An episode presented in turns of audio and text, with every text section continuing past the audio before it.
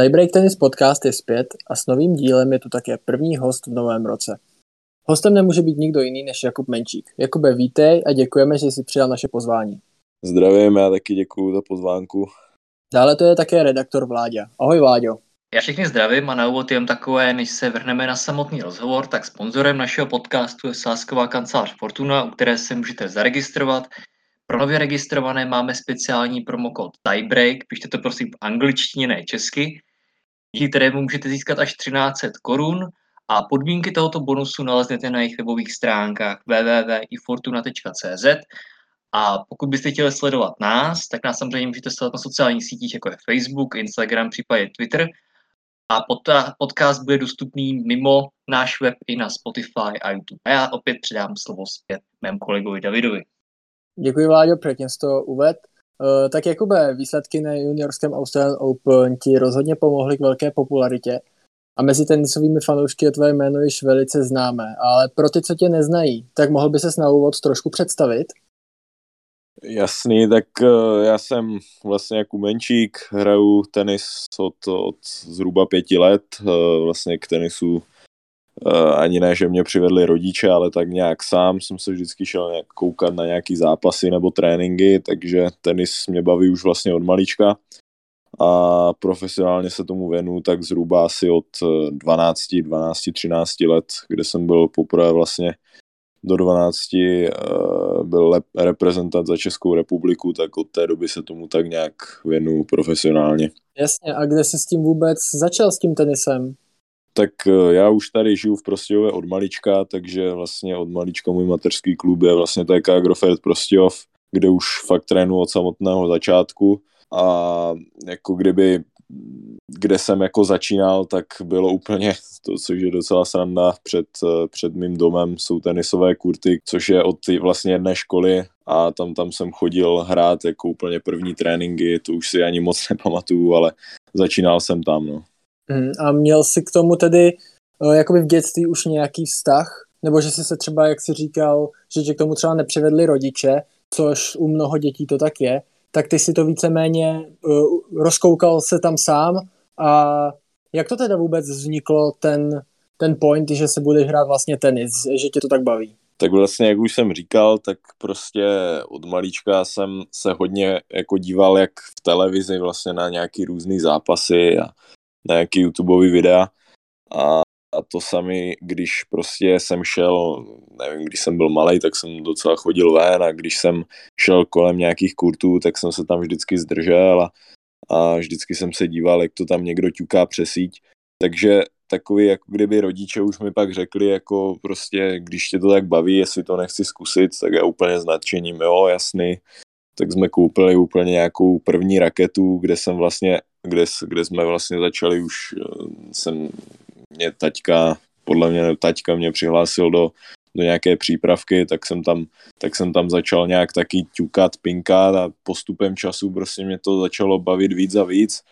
Nějak víc jsem se zdokonoval, měl jsem úplně skvělýho trenéra, úplně od malička, takže který mě i tak trochu vlastně přivedl na tu správnou vlnu, kde, kde mě ten tenis prostě bavil víc a víc, až, až to prostě došlo tak jak to došlo, no. Já bych na to navázal, měl jsi třeba ještě nějaký způsobem v hlavě, že bys třeba zkoušel dělat jiný sport, nebo fakt jako tenis byl pro tebe od začátku jako je prostě jasná volba, že bys chtěl jako dělat ten tenis? Ano, je to tak, už vlastně hned od malíčka prostě byl ten tenis prostě pro mě priorita, ale eh, i když jsem byl menší, tak jsem se věnoval taky atletice zhruba tři nebo čtyři roky, ale to bylo spíš jako nějaký, jako kdyby nějaký krajský jak, jako, no prostě ve škole jsem dělal atletiku a ještě jsem hrál chvíli, chvíli jsem hrál florbal asi rok, ale jinak vlastně, jak říkám, všechno bylo ty sporty, ty vlastně doplňkový byly jenom trošku, aby, abych taky měl nějakou jinou sportovní stránku, než jenom hraní tenis. Takže, ale vždycky od malička to byla priorita jenom tenis i když, i když jsem taky zkoušel pár jiných sportů, ale věděl jsem prostě už odmala, že chci hrát jenom ten tenis. No. A kdybych se tomu tenisu teď přiblížili trochu víc, eh, kdyby se měl třeba jakoby nějakým způsobem jako typově jako hráč popsat, protože jakoby patříš mezi ty vyšší hráče, navíc ještě ti eh, jsi poměrně mladý, takže ještě nějaký centimetr povyrosteš, takže by se třeba popsal, jako jaký jsi třeba hráč teď a třeba jaký bys chtěl být v budoucnu. Já vím, že jsi někde zmiňoval, že víš o svých slabých i silných stránkách, takhle si bys to dokázal nějakým způsobem třeba popsat? Já jsem jako spíše už od malička byl takový jako vyšší typ vlastně toho, že jsem byl jako nejvyšší ve třídě, takže ta výška prostě pro mě byla od, od malička už jako výhodou, což je vlastně i při tenisu, to je prostě obrovská výhoda na servis, takže už, uh, už vlastně odmala mám jako kdyby hru stavenou na servise, což, uh, což s mou výškou jako dává smysl, ale teďka už v poslední době, v poslední době už moc nerostu a zatím se držím momentálně měřím 192 cm, tak to už tak vypadá, že už to tak zůstane, možná ještě nějaký ten centimetr po vyrostu. Ale momentálně jsem takový hráč, který, který to má založeno hlavně na servise tu hru.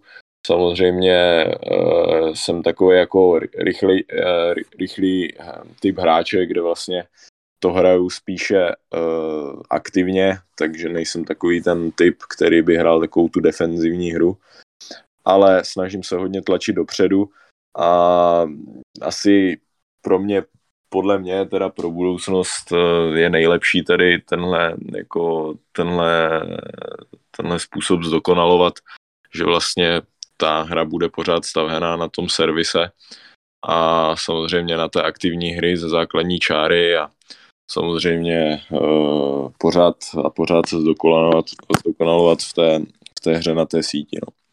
Ty jsi říkal, že máš teda teďka 192 cm.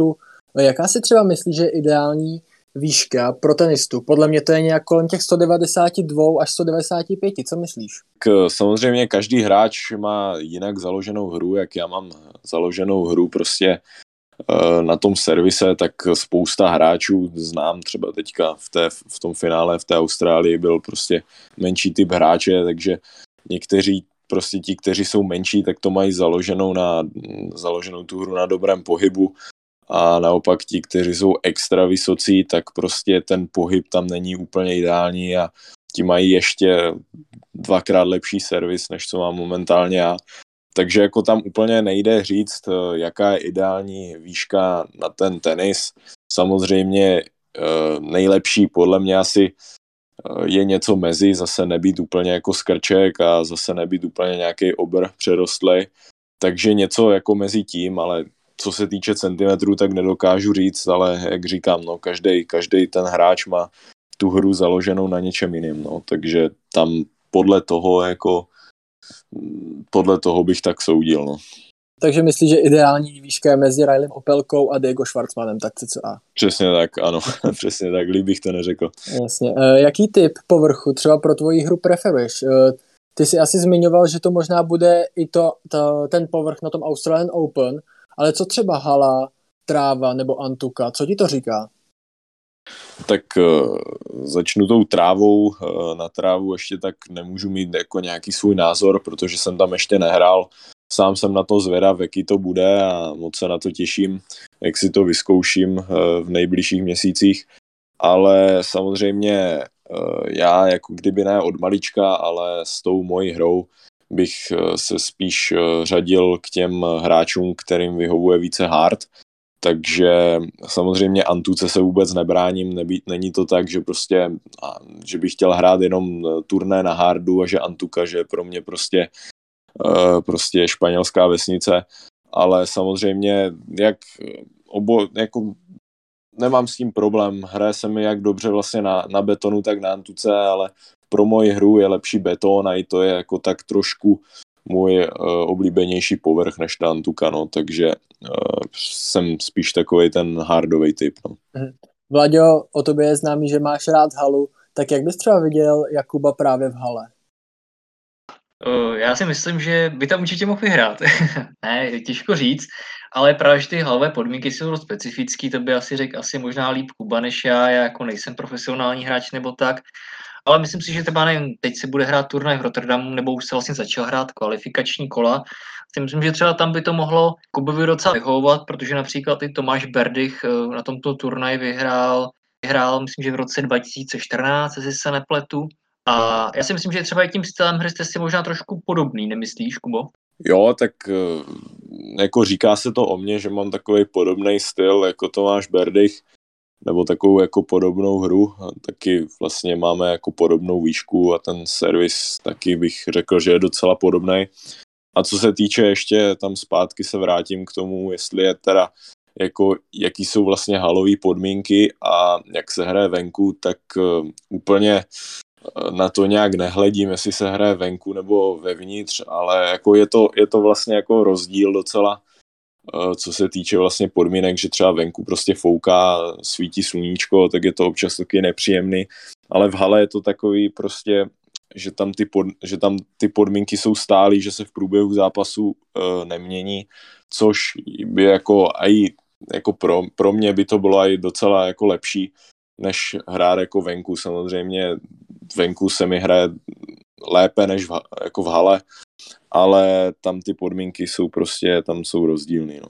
A kdyby si měl třeba specifikovat tvou silnou a naopak slabou stránku v tenise, tak co by to asi tak bylo? Tak rozhodně, že bych měl nějakou úplně, jak už jsem říkal více do rozhovorech, Eh, nějakou jako úplně slabou stránku, co by úplně zaostávalo, že by to bylo úplně okatý, že by mi tam všichni soupeři šli, tak to bych asi řekl, že žádnou takovou stránku nemám samozřejmě.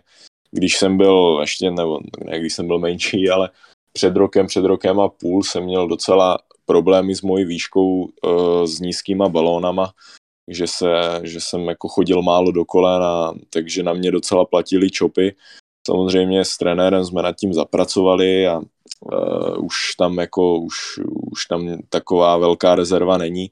Samozřejmě každý úder je třeba se třeba zlepšovat a pilovat, ale momentálně si myslím, že žádnou úplně jako slabou stránku, jak jsem říkal, že by nějak zaostávalo, to úplně nemám. A co se týče mých silných stránek, tak rozhodně tam patří vlastně ten servis, jak už jsem zmiňoval, a taky, taky vlastně první, první, první úder po servise a po returnu, takže taková ta plus jednička. No. no já bych se ještě k tomu vlastně zeptal, nebo spíš bych možná doplnil, ono totiž vlastně v průběhu člověk jako jak roste v puberty, tak ono vlastně tam většinou dochází problém jakoby k té motoriky toho těla, že poměrně rychle vyroste, hlavně u kluků to je znáte, já myslím, že i já to můžu potvrdit i David, a ty jsi to určitě už vlastně víceméně taky zažil, že vlastně eh, jak říkáš, no, že potom je problém třeba chodit těch kolen a je to pro toho člověka jakoby těžší.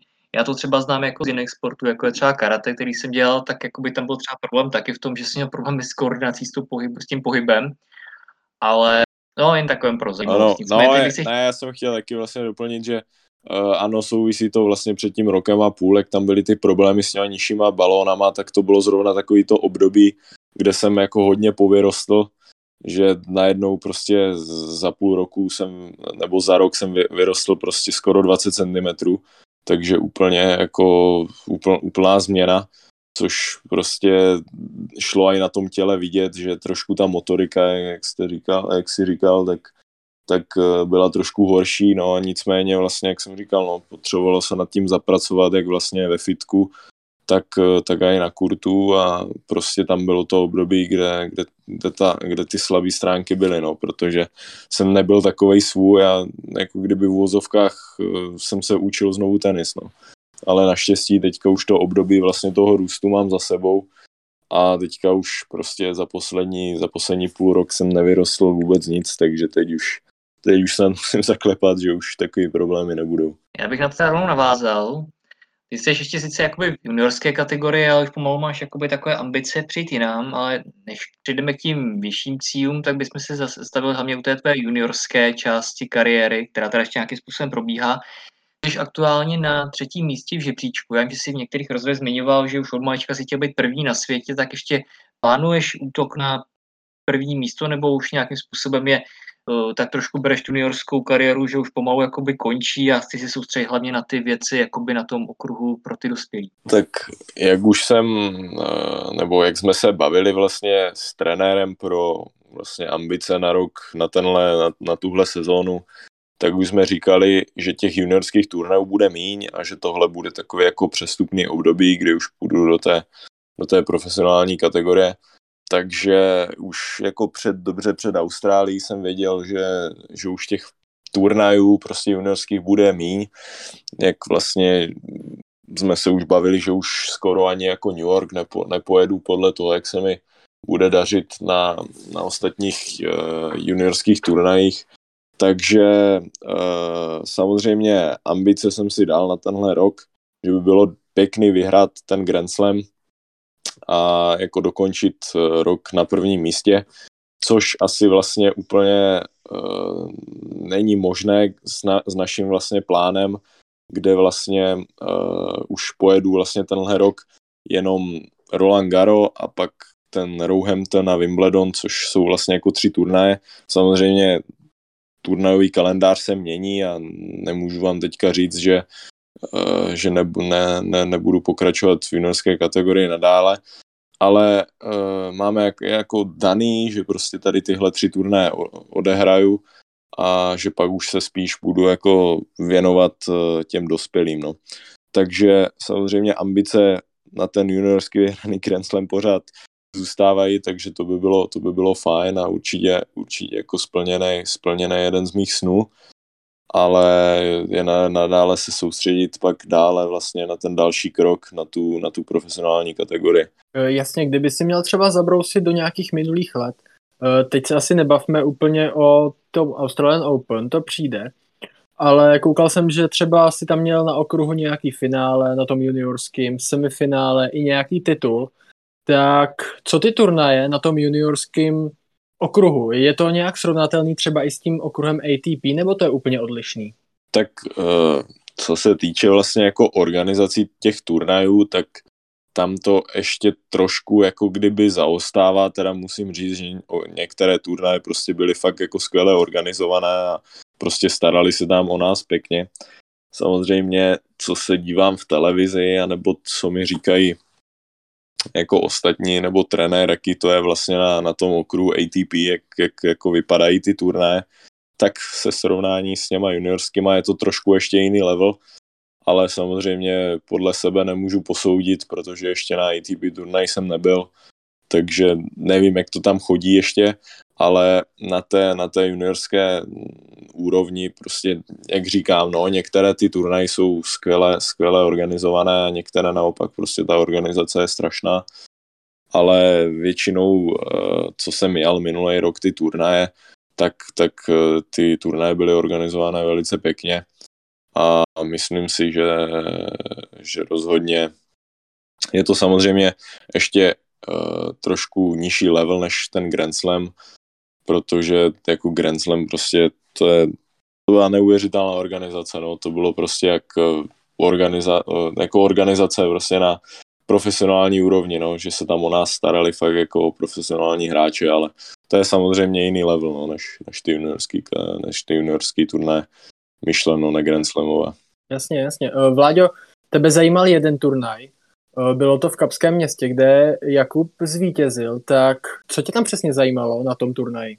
Spíš jako zaujal, koho vlastně ve výsledku porazil, že, že porazil vlastně syna toho Bjorna Berga, tak jsem si říkal, jakoby, jestli třeba se třeba s ním nějakým způsobem nebavil, nebo nějakým způsobem jakoby třeba popsat i jako jeho hráče pro diváky, že jo, samozřejmě on je, oni všichni vědí, či je to syn, ale nikdo ho moc jakoby nezná, protože to je vlastně taky jako poměrně mladý hráč ještě, takže není o něm tolik, no, tak spíš z tohohle hlediska mi to jako zajímalo. No. No, uh, já bych tomu dodal, nebo jako řekl bych, že vlastně uh, samozřejmě jako Bjorn Borg jako legendární jméno, že samozřejmě má syna, který hraje ten tenis, s kterým jsem hrál vlastně to finále v tom kapském městě. Samozřejmě podle mě na něho to byl větší tlak v tom finále než na mě, protože nevím, no, jak bych se cítil, kdybych, kdybych, kdybych hrál pod nějakým jako legendárním jménem, což samozřejmě nedokážu říct, ale uh, rozhodně pro mě teda to byla jako veliká čest, protože tam, tam uh, u zápasu seděl právě Björn Borg, takže se díval vlastně na, na, na náš zápas, což bylo pro mě jako takový jako docela jako pěkný zážitek a musím říct, že mě to i trošku posunulo, nebo docela dost posunulo takže rozhodně, rozhodně ten turnaj řadím eh, minulý rok mezi jako jedny, jedny z nejlepších. No. Uh, ty jsi zmiňoval, že by mohl být nějak svázaný tím příjmením, ale neřekl bys třeba, že i právě ten Leo Bjork je nějak jakoby až přeceňovaným hráčem, protože já jsem koukal, že on hrál i, já se, jestli to se nemýlím, i nějaký challenger, dokonce tam byl jako divoká karta. Tak eh, je, jestli není nějak přeceňovaný třeba i vzhledem k tomu jménu. Tak eh, to já, to já jako úplně nevím, jestli, jestli je přeceňovaný nebo ne. Já to moc jako nesleduju, co o něm jako lidi říkají, ale jako mm, já, co jsem s ním hrál a co jsem viděl, tak samozřejmě jako eh, hraje jako solidní tenis a rozhodně tam jako minulý rok do té, do té světové špičky juniorské patřil. Samozřejmě eh, nedokážu říct, jestli bude pokračovat v tátových šlépějích, což jako je docela, docela, docela vel, nasadil taťka velkou laťku, ale eh, nedokážu říct, no, jestli jako je fakt jako tak přeceňovaný hráč. Samozřejmě ve Štokholmu Eh, ve Štokholmu je to prostě jeho, jeho stát a dostal tam volnou kartu, tak prostě dostal příležitost a samozřejmě toho taky jako hodně posunulo, no. Ale vlastně jako kdyby, no nedok, nedokážu říct, no. Pojďme ještě k nějakým těm juniorským zápasům, co třeba Pardubická juniorka. Ty jsi tam teďka byl ve finále. Prohrál si bohužel s Danielem Siňakovem. Pardubická juniorka, co říkáš na ten turnaj? tak jako pardubická juniorka patří vlastně k jedním nejprestižnějším turnajům tady v Česku. Samozřejmě už to má nějaký léta ten turnaj a je tam nějaká jako velká tradice, takže je to prostě jako velice příjemné prostředí a jako pěkný turnaj organizovaný, kde se hraje dobře.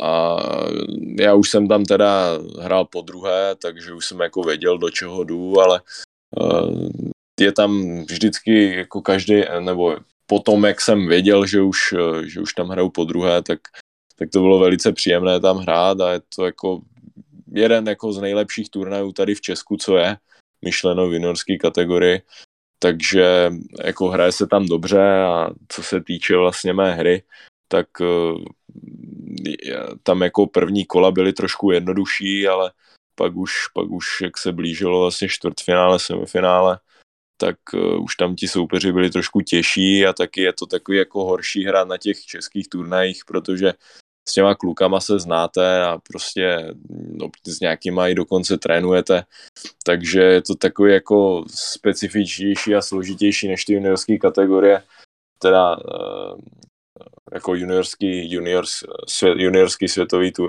turnaje, takže je to trošku jako jiný, protože s těma hráčema se znáte, takže to se mi hraje taky i trošku hůř, no, co bych řekl. Ale samozřejmě s Danem Siňakovem jsem, jako se známe a hra, hra, hrajem, hráli, hráli jsme spolu už mnohokrát a, a i spolu jako v Prostějově trénujeme, takže samozřejmě jako jeden z hráčů, který je jako tam jako nejlepší v Česku v, v jeho kategorii, takže rozhodně jako těžký soupeř a těžký finále no, pro mě. Ty máš vlastně roky na to, že bys ještě mohl hrát, ale ty si říkal, že, že těch juniorských turnajů tam tolik mít nebudeš, tak je právě Pardubická juniorka ten turnaj, kterýho se ještě zúčastníš, nebo už ne?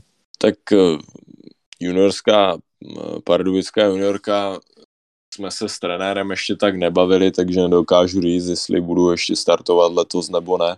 Spíš to vypadá, že už ne, ale Samozřejmě, jak už jsem říkal, tak ten turnajový kalendář se furt mění, takže prostě neznamená, že když mám jasně dané turnaje, že tam bude nějaká změna. No.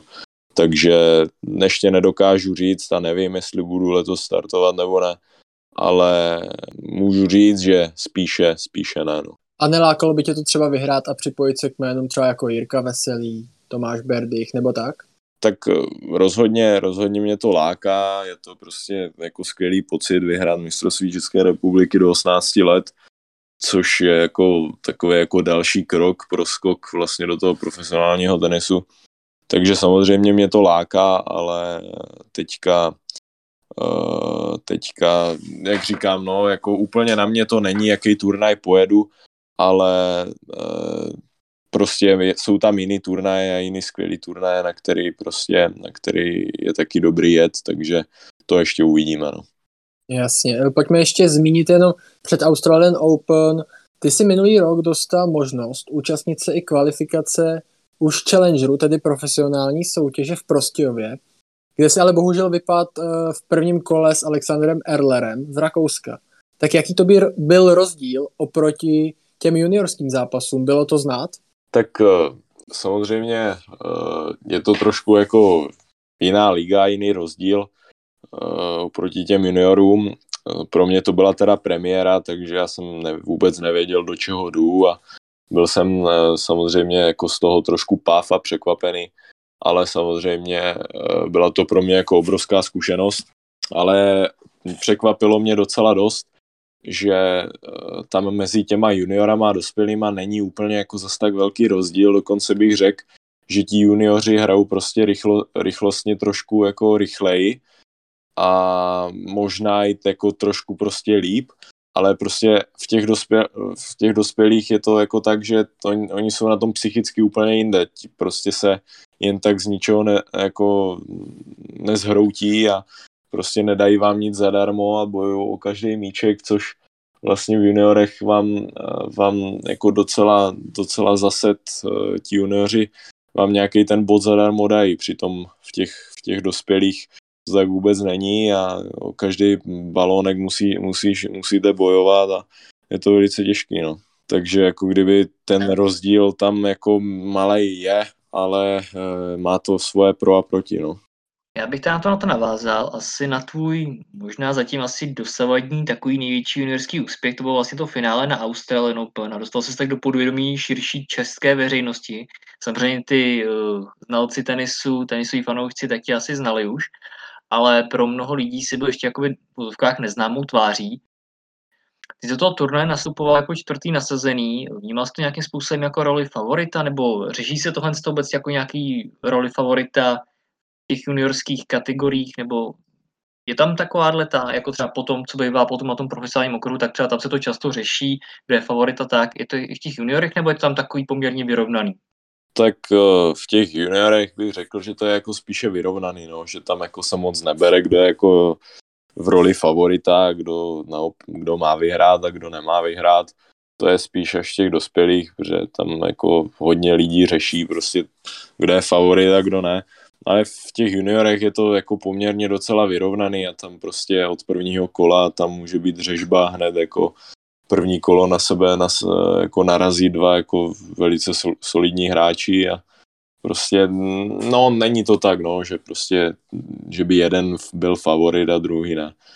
Takže je to tam jako velice vyrovnaný, no a samozřejmě já do toho turnaje jsem šel jako čtvrtý nasazený, no, ale jako nějakou, nějaký tlak nebo prostě roli favorita jsem nějak nepřevzal a prostě soustředil jsem se na každý zápas, no.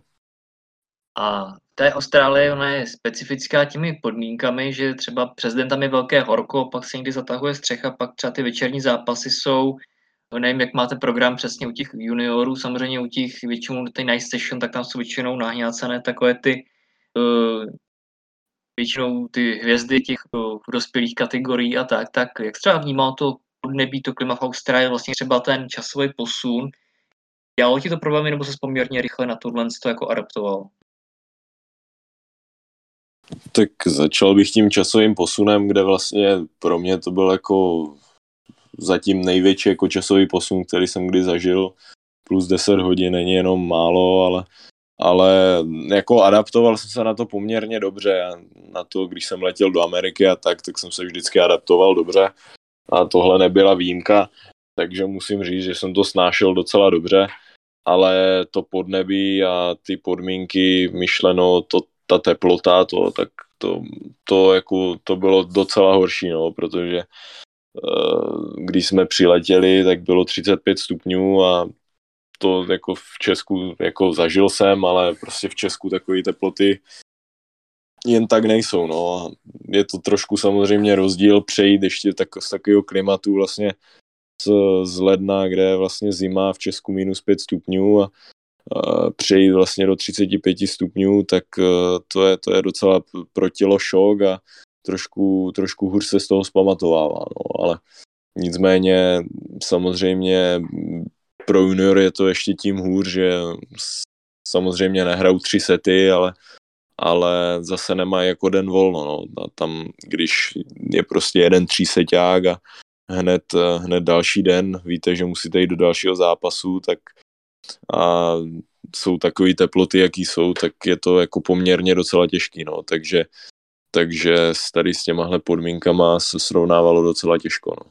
Já jsem právě koukal, ty s některé zápasy poměrně jakoby hladce vyhrál třeba ve dvou setech, poměrně jakoby, řekl bych, že suverénně u některých těch zápasů to tak suverénní třeba nebylo, že třeba prohrál ten set musel toho těch třech setů, tak jak jste řekl, tak asi tam hrála roli potom, že když si hrál ten set navíc, tak asi nějaká únava. Každopádně mě třeba zajímalo, ty jsi hrál třetí kolo proti domácímu hráči.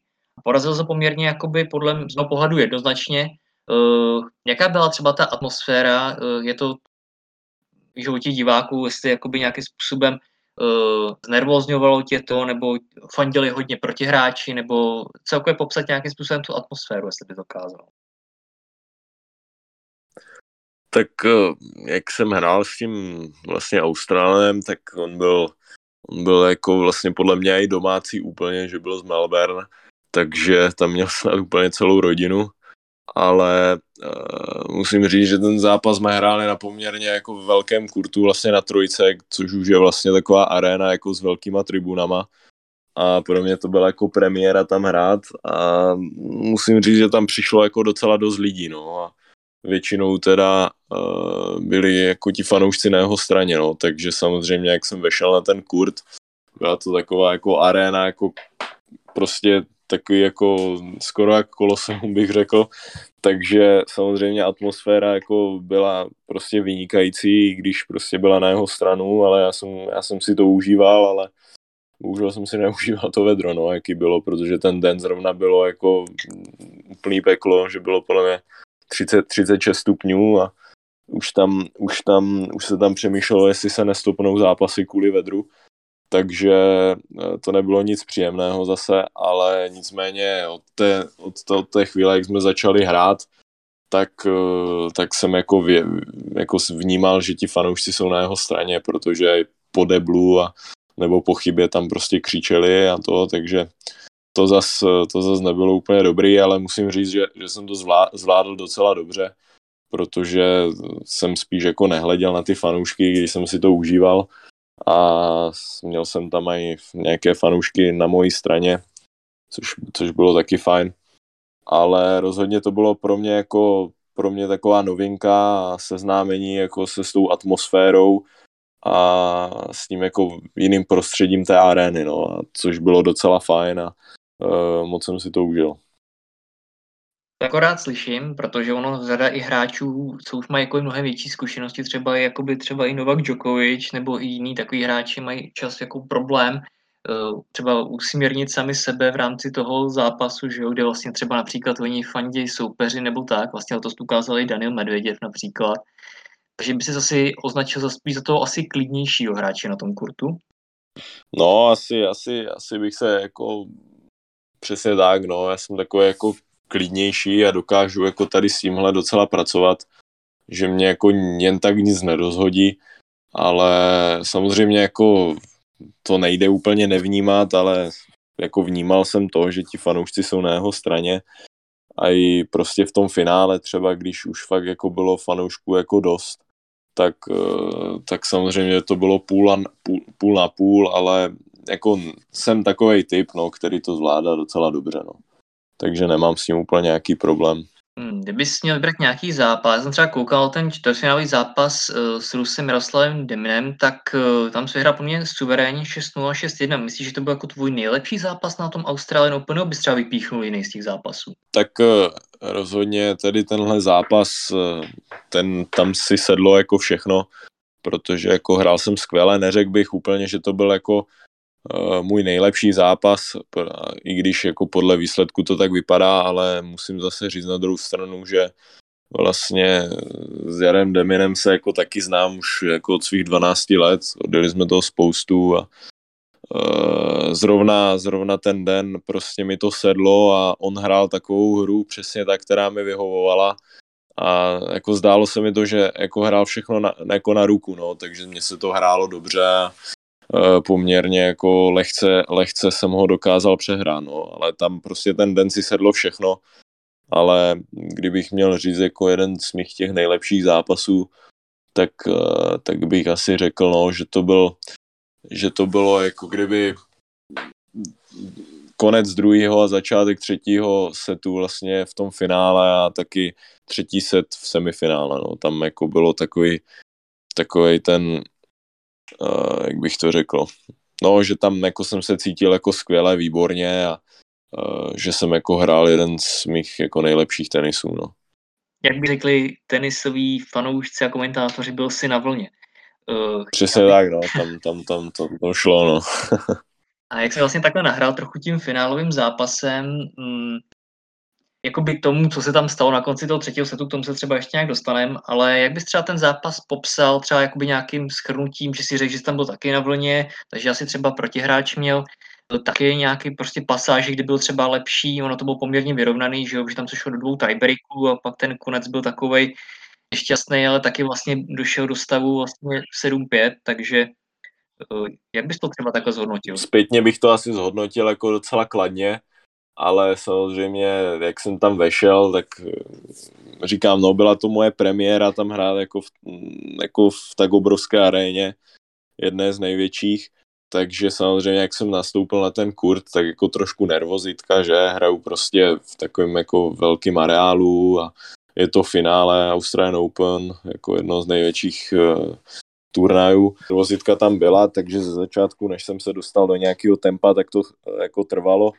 i když ten začátek jsem chytl jako docela dobře, tak pak eh, jako to zpátky stáhlo a jako ten zápas byl poměrně celou dobu jako strašně vyrovnaný a řekl bych, že od toho stavu vlastně 1-3-1 v tom prvním setu, když to srovnal, tak už mě jako pak nepustil k vedení, no, takže já jsem spíš jako byl ten, který dotahuje a táhne jako za ten kratší konec ale jako dokázal jsem se prostě jako skvěle držet a dotahoval a až to prostě došlo do toho třetího setu, no, kdy už tam pak bohužel byl ten smolný konec. Ale co se týče vlastně té hry, tak jako jsme hráli skvěle oba dva bylo to pro nás jako něco novýho a dávali jsme si tam docela poměrně solidní relíčka, no, takže to byl jako jeden jako podle mě tam z nejlepších zápasů, no. Tak ono to relí, z těch relíček vlastně způsobil potom, proč vlastně se ten konec takhle eh, to. Myslíš si, že třeba kdyby tam těch výměn nebylo tolik, těch dlouhých výměn, že by to třeba uh, nezapříčinilo potom ty křeče, co dostal a tak? Tak rozhodně tam těch faktorů může být víc, že, protože to nebyl, eh, ten den jako nebylo zas tak úplný vedro, ale jako teplo bylo prostě třicítky, 30, jako 32 stupňů. A navíc já den předtím jsem hrál jako taky tříseťák, takže už jsem byl jako trošku unavenější po tom, tříset, po tom tříseťáku z toho semifinále. A samozřejmě jako dlouhý, velice náročný zápas, prostě skoro 4 hodiny, jsme se tam jako trápili navzájem, takže samozřejmě no, tam těch faktorů může být víc. No. Nemusel jsem hrát tři sety v semifinále, nemuseli být tak druhý relíčka, nemuselo by být takový vedro a mohlo to být jako úplně jiný zápas, že? No, tak samozřejmě, to už je potom takový trošku spekulování. Já bych se třeba... No, přesně tak. Bych no. se k tomu asi úplně nevracel, protože vím, že to bylo hodně umýváno v těch eh, médiích, tohle a Říkám si, že diváci ty už to jakoby znají. Každopádně se mě zajímalo, že vlastně potom Australian Open, já si určitě přišlo plno gratulací, pochvala tak, tak eh, třeba potěšila ti nějaká gratulace specificky, nebo od někoho, eh, koho si třeba hodně vážíš, nebo tak? Jo, tak eh, rozhodně gratulantů bylo jako hodně, no, i sám jsem to nečekal a samozřejmě mě to potěšilo od těch nejbližších, že prostě sledujou a že prostě, že jsou rádi a že, že to prostě tak sledujou a gratulujou, takže to jako samozřejmě uh, to je jako skvělý pocit a i prostě od kamarádů, od trenérů a od všech, takže jako to bylo fakt fajn. A ty gratulace, no, který jsem dostal, tak uh, nějaký jako, který jsem vůbec nečekal, tak to bych se asi nechal pro sebe, no, protože nechci, aby z toho byl nějaký povyk, ale uh, rozhodně tam bylo pár, dvě, tři gratulace, které jsem vůbec nečekal a pro mě jako znamenají jako víc než, než to samé finále. No. To je škoda, že nám to nechceš říct, ale to nevadí, ale kdyby si ještě z toho finálového zápasu eh, měl vybrat nějaký moment, eh, kde si třeba ten zápas mohl strhnout na svoji stranu a tím ho dřív ukončit. Byl tam nějaký takový, nebo to spíš bylo tak, jak si říkal, že si dotahoval a spíš měl tu šanci eh, to ukončit tvůj soupeř? Asi v těch prvních dvou setech tam úplně nějaký, že bych to urval nebyl, protože přesně tak, jak si říkal, tak jsem jako spíše dotahoval a byl jsem já spíš furt ten jako prohrávající, protože jsem měl ten servis vždycky jako druhý, takže prostě 3, 4, 4, 4, 4, 5 a takhle, no. Takže k vedení jsem se moc nedostal, ale jediný co teda, tak kdybych ve třetím setu za toho stavu 5-5 uh, a měl jsem vlastně breakball na 6-5 v těch už začínající, začínajících křečích, tak kdybych ho jako byl schopný breaknout, Eh, na 6-5, tak by to bylo jako takový jako zlomový okamžik, kdybych se dostal jako poprvé do vedení. Takže rozhodně tam jako byla šance, ale musím říct, eh, že jsem i docela rád, eh, že jsem ho ani nebreaknul, protože pak kdyby za toho stavu po 30 přišly ty křeče, tak by mě to mrzelo ještě tak desetkrát víc, protože bych věděl, že mám dva míče od vítězství a nemohl bych se zvednout tak by mě to mrzelo, jako jak říkám, no desetkrát víc. Ale samozřejmě, kdybych ho breaknul, tak možná ještě nějaká jako mentální síla by se tam našla a jako dokázal bych to dohrát, no ale tohle je spekulování a jako už asi nebylo tam moc jako věcí, co by šlo změnit, no.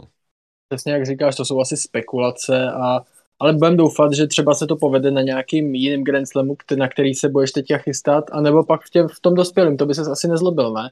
Kdyby, no ne, to ne. kdyby to byla náhrada za, za ten juniorský.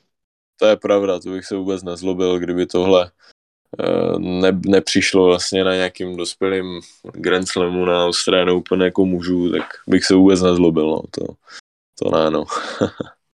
Jasně, eh, pojďme teďka třeba i na ten okruh ATP, tak sleduješ nějak i, i ty hráče už profesionální a třeba nějaký turnaj, který se hrajou?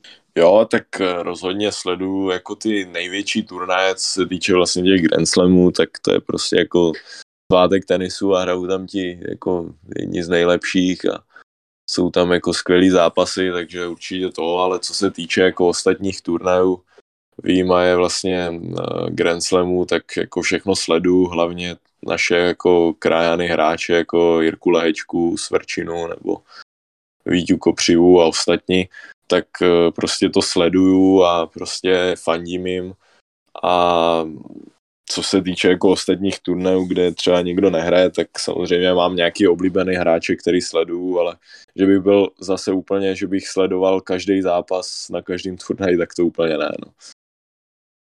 Jasně, jasně. Tvoje cíle pro tuto sezónu už si tak trochu odhalil, ale jak to je pro ty následující třeba rok, dva uh, dopředu? Tak kde se vidíš třeba? Tak uh, tohle je jako docela jako těžký a docela jako takový jako hříšek, ale rozhodně jako pro tenhle rok ještě ten vyhraný Grand Slam teda zůstává jako ten můj cíl, což by bylo jako fantastický a prostě nezlobil bych se. A co se týče jako na ty ostatní roky, tak rozhodně už bych chtěl přejít do té jako mužské kategorie, kde bych vlastně se chtěl probojovat vlastně tenhle rok už do, do té jako třeba řekl bych osmistovky, tisícovky a mm, jako top, top tisíc, top 800 a pro ty jako následující roky dva, tři, no, tak rozhodně, rozhodně bych se chtěl podívat do té stovky, no, tady v těchto letech takže to by bylo moc fajn a samozřejmě je to ještě jako dlouhá práce a, a prostě velice náročná, ale prostě budu dělat všechno pro to, aby se to povedlo. Jasně, tak to určitě budeme držet palce, ale pojďme ještě, jak je třeba těžký pro hráče, e, jako ty juniora, a dostat se třeba na ty turnaje už dospělých. Asi zmiňme kategorii ITF, na kterou asi budeš směřovat, tak co, jak, jaký tam je ten vlastně, jak to říct, co potřebuješ k tomu, aby se tam dostal? Tak eh, jako myšleno, abych se dostal jako do té profesionální kategorie nebo na nějaký to místo. Přesně tak, přesně tak, jakoby, abys, jak, jak se můžeš kvalifikovat třeba i na, tur, na ty turné ITF, tady v Česku to asi bude lehčí, tam dostaneš třeba nějaký i divoký karty a tak, ale co třeba zahraničí, jak to vůbec funguje, taková, takový ten přechod z juniorů do těch dospělých?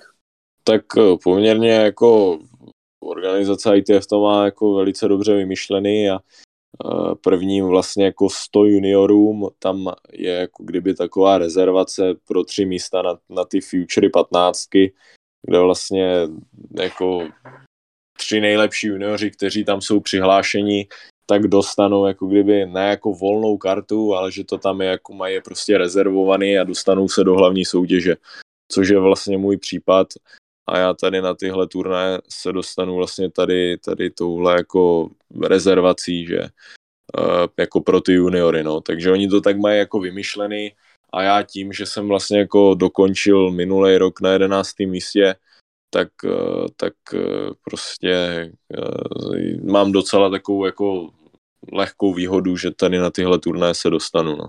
Jasně. A co třeba Challengers? Bude nějaká divoká karta, nebo o tom úplně ty nerozhoduješ. Tak samozřejmě challengery tady v Česku eh, o těch volných kartách prostě já nerozhodu a v zahraničích, tak tam podle mě je to úplně bez šance, pokud nemám ten ranking na to se tam dostat, tak asi žádná volná karta nepřipadá v úvahu. A samozřejmě v Česku tady o tom já nerozhodu a ty volné karty se rozdávají, no. takže tam jedině, když není ten ranking, tak v Česku na volnou kartu. No. Takže je zase možnost, že se dostaneš třeba do kvalifikace v Proskyjově. Třeba, tam možnost asi ano.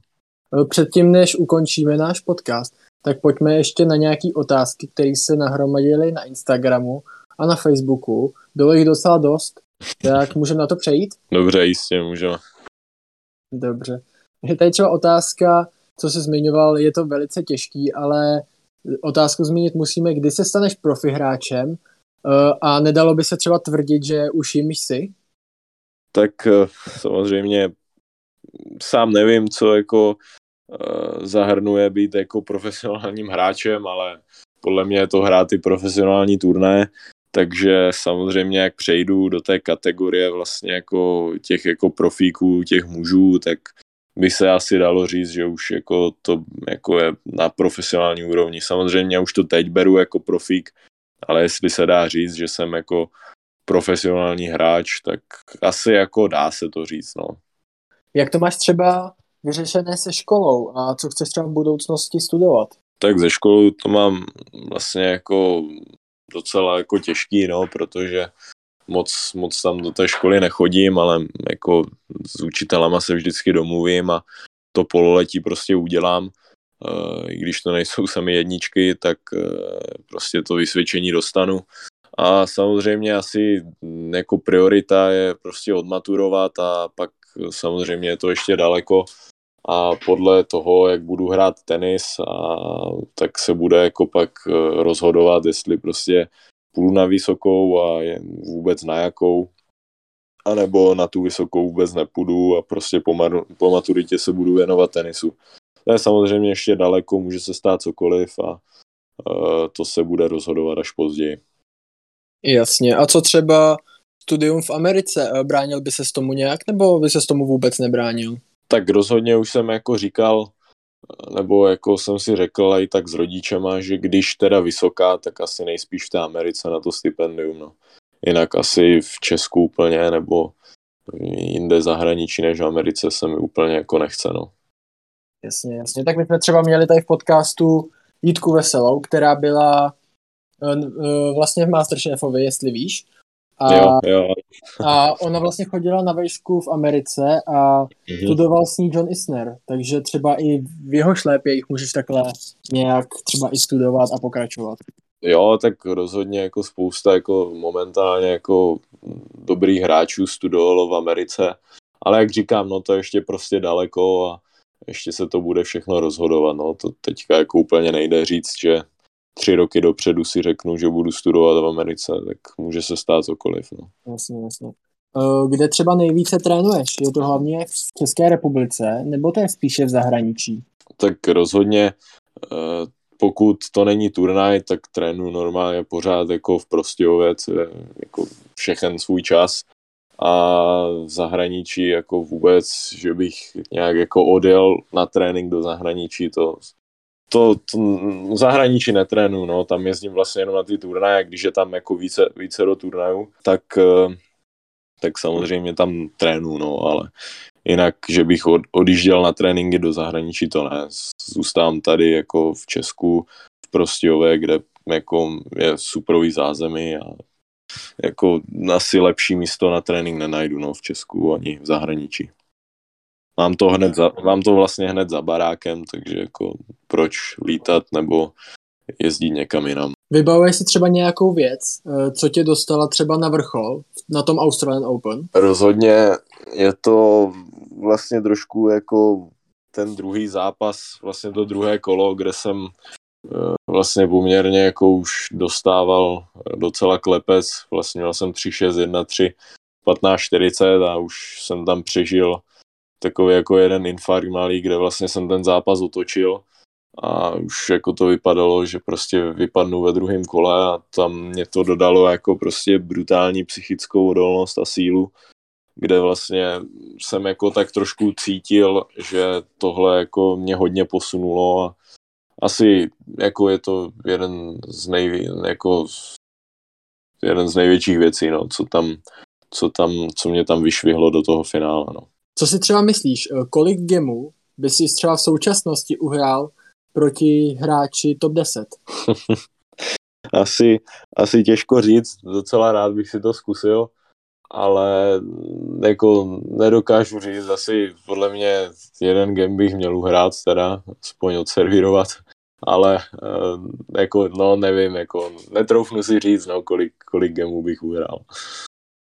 Asi bych úplně, asi bych úplně nevyhrál, no, ale eh, nějaký gem bych asi mohl uhrát, no.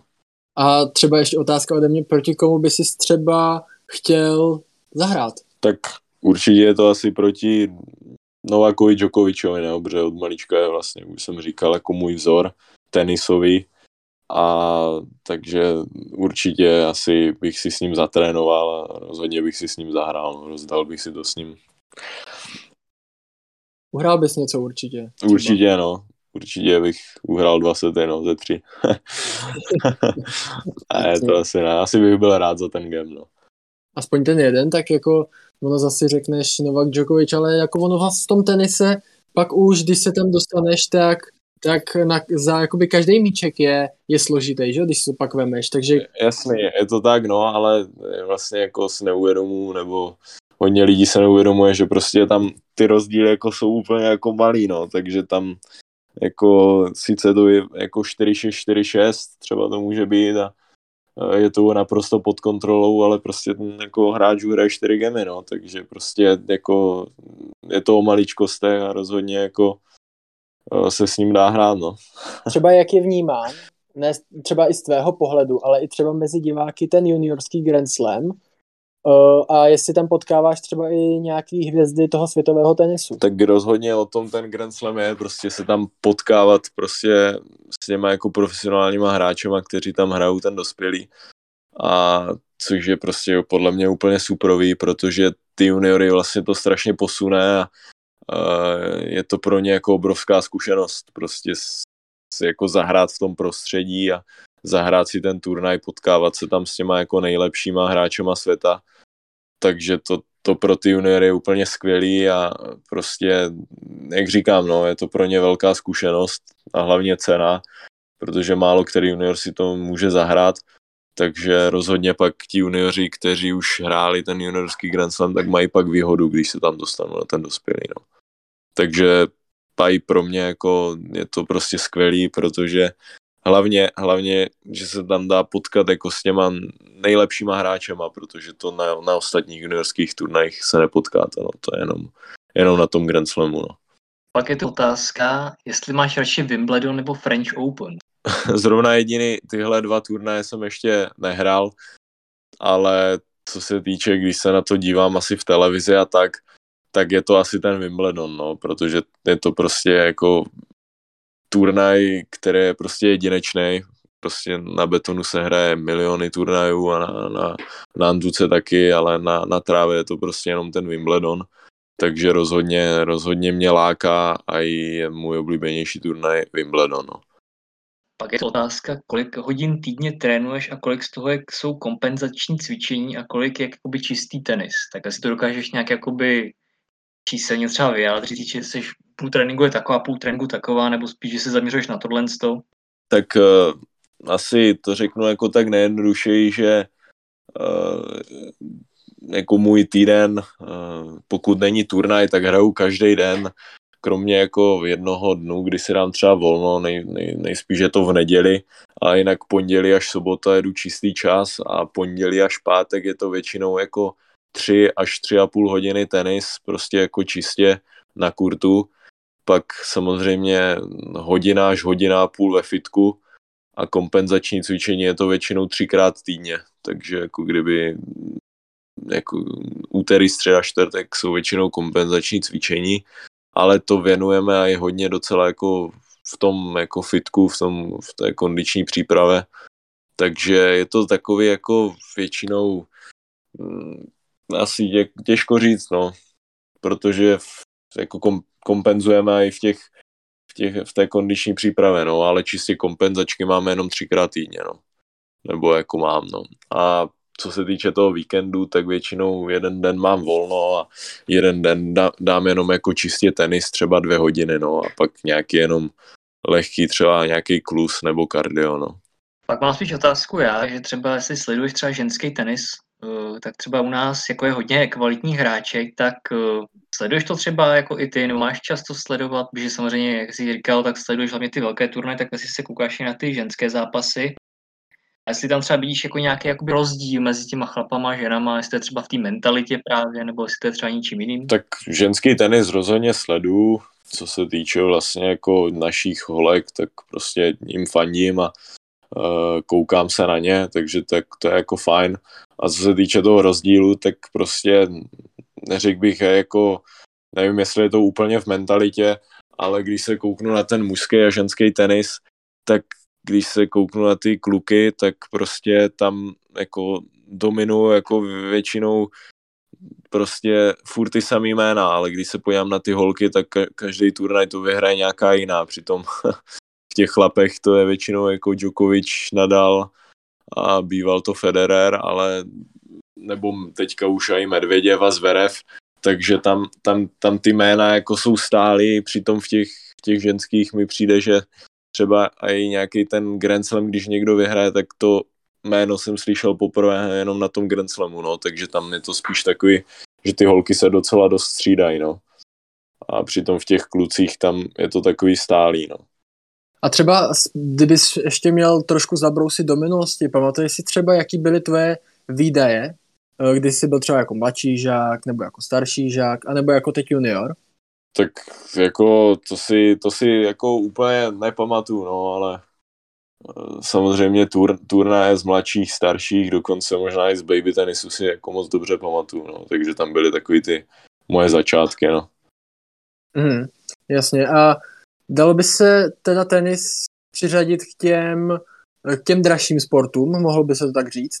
No, samozřejmě, když tam není nějaká finanční podpora od nějakých prostě sponzorů nebo to a ty začátky, ty začátky jsou hodně mastný, no, to musím říct, pak když nemáte nějakého toho sponzora toho, tak se to podle mě jako nedá vůbec jako uhradit, no, protože jako to cestování a prostě ty hotely, to jídlo, letenky a všechno prostě, když se to vezme dohromady, tak je to pěkná suma, no, ale samozřejmě každý ten začátek prostě každého tenisty takhle začal, no, ale pak jak už je nějaká ta nabídka toho sponzorování a toho, tak už je to pak, pak lepší, no, pak už jsou tam nějaký, nějaký ty příspěvky a už, už je to takový jako lepší, no.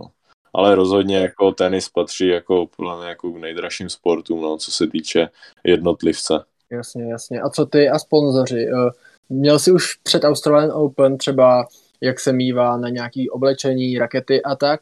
A nebo třeba i teďka potom Australian Open se to začalo hromadit. Tak před Austrálií už jako dlouho spolupracuji vlastně jako s Wilsonem, kde už poměrně od starších žáků už mám jako, jako, jako nejdřívější, nejprvnějšího sponzora vlastně ten Wilson, co, což vlastně mi dává ty rakety a, uh, bagy a nějaké jako příslušenství. A co se týče na to oblečení anebo na nějaký ty příspěvky, tak uh, něco málo jsem měl, ale teďka před Austrálií jsem neměl nic. A teďka samozřejmě po takovém úspěchu uh, docela jako dost, dost se jich ozvalo, ale tohle já moc neřeším a řeší to spíš jako moji rodiče, takže tím mě úplně nechcou, jako, abych se tím zabýval, takže to řeší oni, ale rozhodně tam nějaké nabídky jako vel, solidní jsou. No. Jasně, a mohl by si třeba zmínit, která třeba sportovní značka se ti na těch tenistech nebo prostě v tom oblečení líbí asi tak nejvíc a kterou bys třeba chtěl oblíkat? Tak já už od malička vlastně jako kdyby, co se týče bot, tak je to u mě priorita vlastně Nike, protože s tím hraju od malička už bych se asi nic jiného neubul. Samozřejmě eh, je to takový spíš, protože jsem ještě s ničím jiným nehrál, takže prostě eh, od malička už hraju s tím Nikem, takže eh, jsem na to hodně zvyklý a samozřejmě, jak jsem říkal, no tak ještě jsem nic jiného, žádný jiný boty nevyzkoušel, takže to bych nedokázal říct. A co se týče oblečení, tak se mi hodně líbí vlastně Nike, Adidas a Lacoste, no, to jsou jako takové moje tři jako docela oblíbené značky, které se mi jako docela líbí, jsou takové jako designově pěkný a hlavně se i v nich dobře hraje, no. Dobře, tak jo, tak z dnešního podcastu by to asi bylo vše. Kubo, velice ti děkujeme, že jsi přijal naše pozvání a přejeme ti do budoucna mnoho úspěchů, jak v tenisovém, tak v osobním životě. Děkuju moc, já bych chtěl taky moc poděkovat a pozdravit všechny fanoušky a všichni ti, co sledují tiebreak tenis a moc děkuju za pozvání. Nemáš vůbec zač. A také děkuji Vláďovi, že mě znovu tak skvěle doplňoval. Vláďo, díky. Já taky děkuju a děkuji tobě, že jsi mě tak jako super doplňoval. Vlastně děkuji Kubovi, že přijal to naše pozvání a že nakonec to byl takový takový milý rozhovor a že, jsme, že se třeba i fanoušci něco víc o něm dozvěděli a vlastně i my. Přesně tak. A doufáme, že se vám náš podcast líbil a budeme se těšit zase příště a doufejme, že to bude znovu s nějakým zajímavým hostem. Naslyšenou. Ministerstvo financí varuje. Účastí na hazardní hře může vzniknout závislost. Zákaz účasti osob mladších 18 let na hazardní hře.